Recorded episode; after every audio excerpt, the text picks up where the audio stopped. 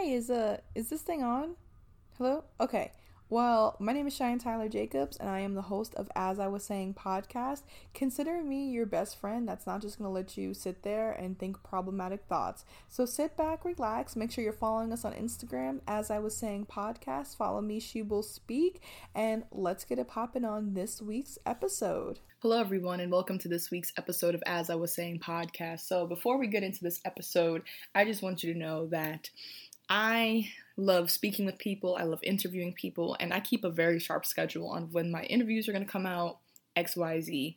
But as much as it hurts to even have to be doing this conversation in light of everything that is happening, I know it is needed because I am disgusted and heartbroken and upset and depressed and furious about all the black bodies that have been killed and we are just finding out about it. And I'm more upset of the fact that this keeps happening and I'm upset at the bodies that we don't even know about and I'm upset at the loved ones that will never understand what happened and I'm just I'm just upset.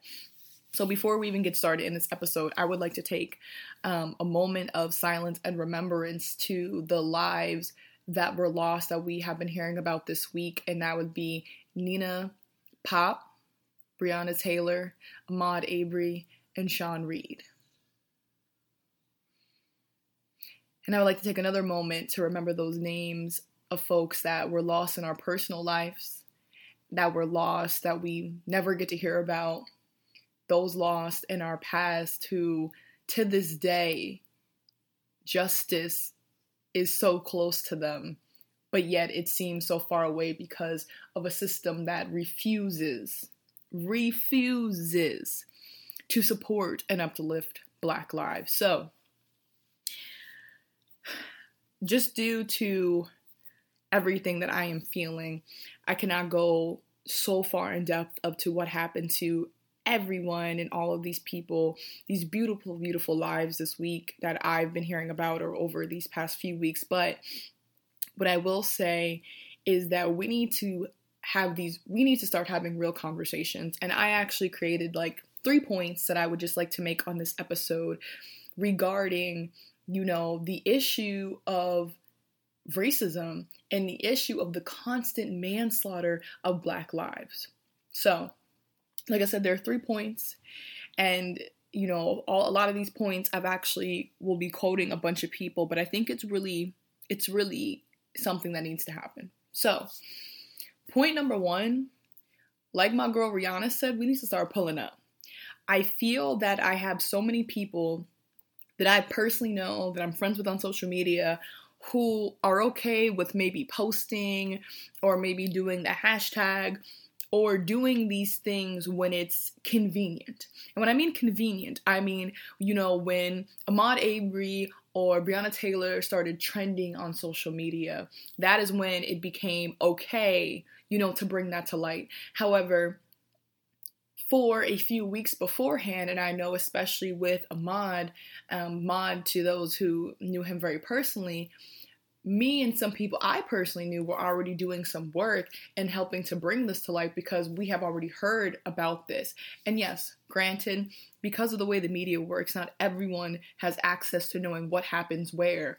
But for some people, especially people who are not black, I feel that the participation in these conversation comes when it's like, okay, we're gonna do this cool hashtag, these cool images, these things, and that's great. I'm happy that we're doing that. But then it's time to pull up. So it's time to call, you know, the offices. It's time to call the DA. It's time to write letters, write those emails, and it's time to take that action a step further. Also, stop being afraid. Um, I know that I should not be afraid of this angry black woman stereotype that people always give to black women when we're passionate. However, I like to consider myself to be someone who likes to converse who likes to have conversations who likes to understand where people are coming from and who likes to empower them when it comes to taking action but over these past few days, to be completely honest, like I said, my emotions have been high. I saw on Facebook someone I was friends with posted like a whole, I guess you can say, like monologue about how afraid they were to share a post about Ahmaud and about calling out racism and white supremacy within white people. And as you know, happy, I guess, as I am that they shared this again on social media, you know, I messaged the person because recognizing that my emotions were at all time high and I really took a step back because I'm just like, you know what? I don't feel like doing this on social media because who knows, in two hours from now, I might not feel that way. I waited the two hours. I was still kind of like, mm, we should post it. And I, you know, just told the person, listen, like, post it. Don't apologize for calling out white supremacy. Why are you apologizing for calling out white supremacy? Why are you apologizing for calling out institutional racism? Why are you apologizing? to these people that you're friends with because you're going to upset them because you're going to bring up the feelings and the facts that they are in fact racist. And I think especially to the white people that are listening to this podcast right now, you know, the white people who enjoy or learn or whatever feelings you get from hearing me speak, stop apologizing. Stop trying to make the racist in your lives comfortable. That is a big part of the issue. I've seen, like I said, so many people almost afraid to have these conversations when there are people like myself who are afraid to go outside of our door. Like, you're afraid to tell somebody what they're doing is racist and problematic and they are the reason why these lives do not matter. And it's almost like, hey, well, give us an excuse for not having these conversations. The time for that is done. There's no excuses. And as much as I've heard this quote when I was younger, I never believed it, but I do. If you're not with it, you're against it. You know, if you're not, you know, here, like I support it, I'm gonna talk, I'm gonna do in my route the way I can, you know, do to support, then we're not about it. Like I said, I'm a poet. Anyone who knows me knows I'm a poet. It's one of the biggest forms of my activism is through art. And the reason why I feel that way is because sometimes, and I know it's gonna sound crazy for people to hear, I don't consider myself a very, you know, well spoken person, especially when I'm passionate about a topic, because I know, as I said, I get very intense emotions. However, when I write things down and it comes out of me in the form of poetry, I know I could break boundaries that way, and my words are able to bring me to different levels to where I can speak to DAs, I can speak to these organizations doing the work, I can offer my services. So, whatever that platform is for you, it's for you. So that's also something. I'm not saying, you know, to take a, a poli sci class and and try to go get in there. What I'm saying is whatever your avenue is, we're going to start taking those avenue.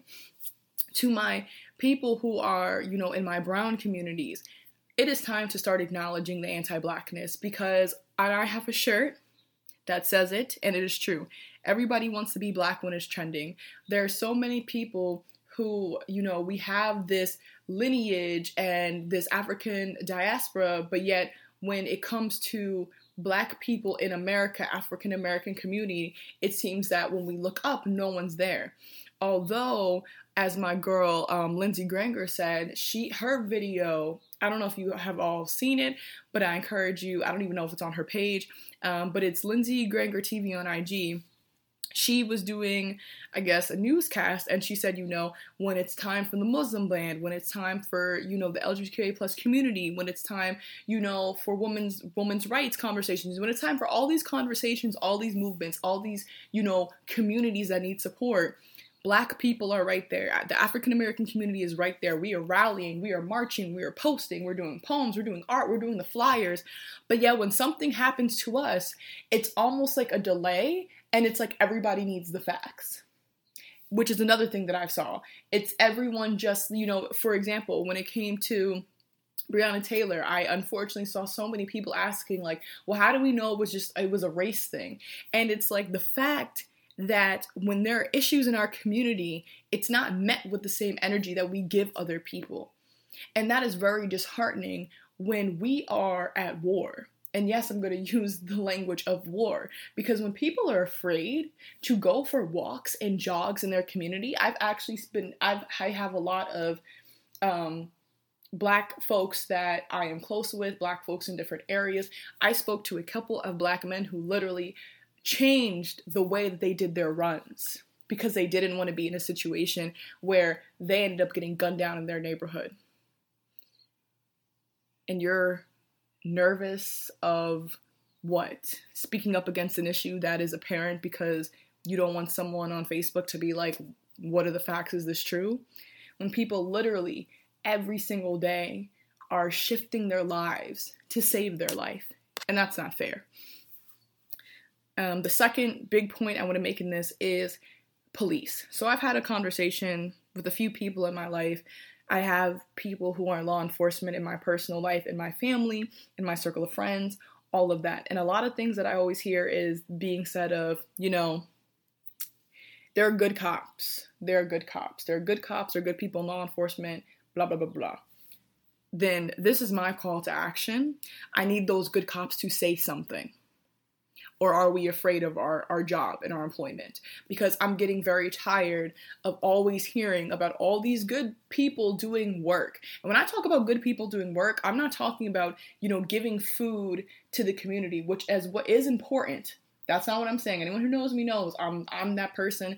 I serve. I love working with my job prior was working with the adolescent homeless population. I'm not talking about that work. I'm talking about doing the work to end the institutional racism in our law enforcement. What work are our good police officers doing to do that? What work? So when you see these things happen and your reply is, well, they're good cops, then great. And you are in law enforcement, then what are you and your force? What conversations are you having? What workshops are you going to? How are you checking your own coworkers?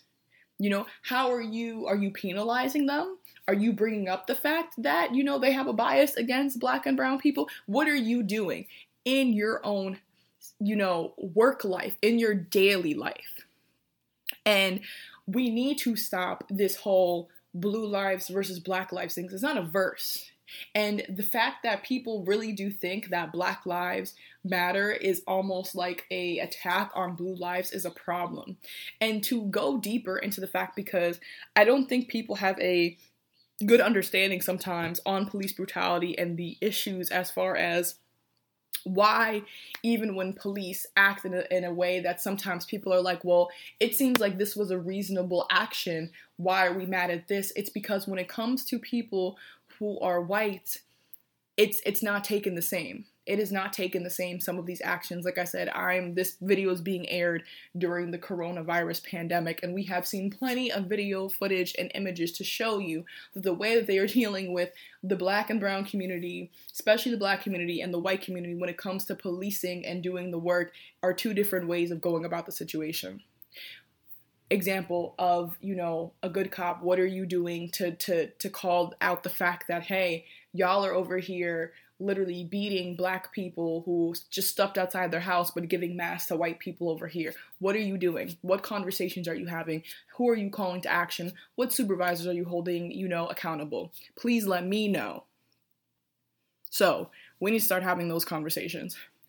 Third point i would like to make so I follow on Instagram, it is iHart Ericka, and that is E R I C K A. Ericka, they are amazing. Like them and their partner Eb, amazing. I'm saving up my coins to go to the workshop that um, she runs.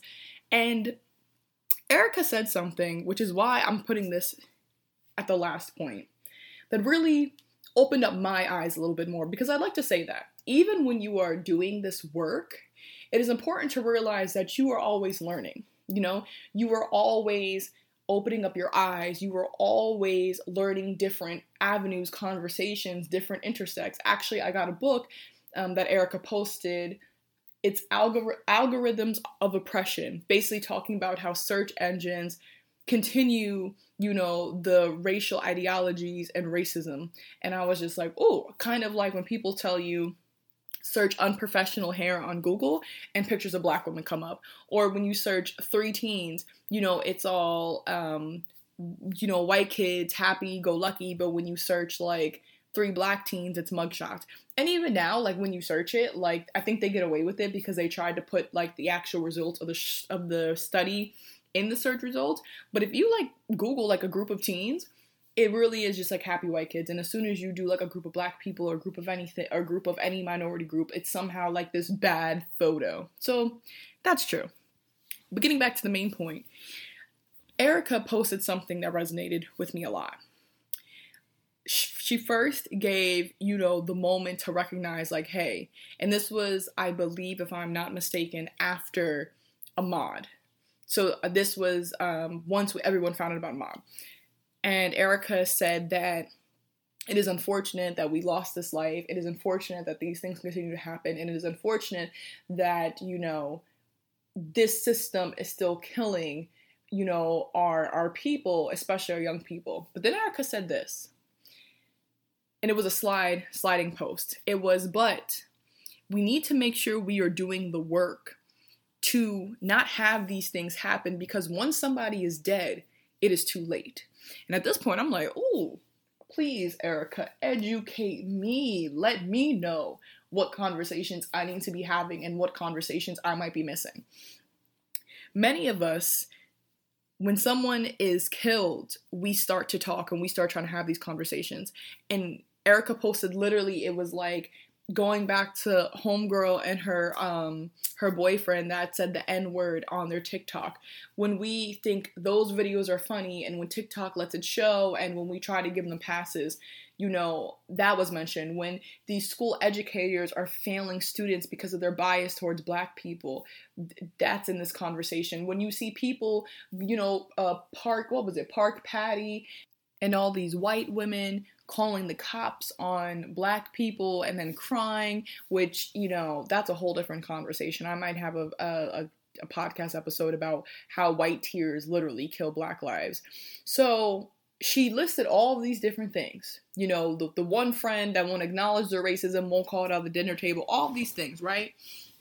And what she said was, all of these things stack up on each other and they tell people that we don't matter. And I feel like as much as I knew all of it linked together, you know, all of that stuff is combined. I think seeing the way that she wrote it, we do need to be having these conversations constantly. And I feel so many people are always like, oh my God, everyone wants to have the race convo. Not everything's about race, but it is. Because with every building block of every person that calls the cops on, you know, someone black when they're out just living their life, every person that just says someone black is stealing, every person that follows, every person that, you know, even if they don't kill someone, the police officer that brutally beats somebody, every time a school you know, a teacher says a racist comment, anytime any of these things happen, you are creating this narrative that our lives don't matter. And then when these people come along who already had these ideologies and our country and world's narrative is that our lives don't matter, it's like, of course, they would think our life was just so easy to take away. And I think for me, after hearing that, and my personal call to action after hearing, hearing that was to not back down from these conversations at all at all. I had someone call me racist, me and my friend, because of a picture I posted, um, which was this space will not be silenced by white entitlement. And seeing the fact that someone got so upset of me calling out the fact that white entitlement and feeling like I have a place to speak over you and your words don't matter is the problem. I made a post the other day about the fact that us as black people, we need to stop being used as just trauma porn. We really do. Me and my girl Astrid, we talk about this often. We're both writers. We both are on the journey to writing novels, right? Why is it that when we look at books, when we watch movies, we can never just have a coming of age story. And uh, especially for me coming of coming of age stories you know the young adult novels the to all the boys i loved before i love those type of movies. I love those type of books. Don't judge me. I'm a hopeless romantic. But why is it that when people that look like us have love stories somebody has to be on drugs somebody has to die somebody has to be in gangs someone has to get raped someone like it's just so much trauma so much pain. And our lives aren't only pain. They're not. Our lives are beautiful and our lives deserve to be lived out to the fullest. So, my call to action is to have these conversations. My call to action for myself is to continue to put out our good stories.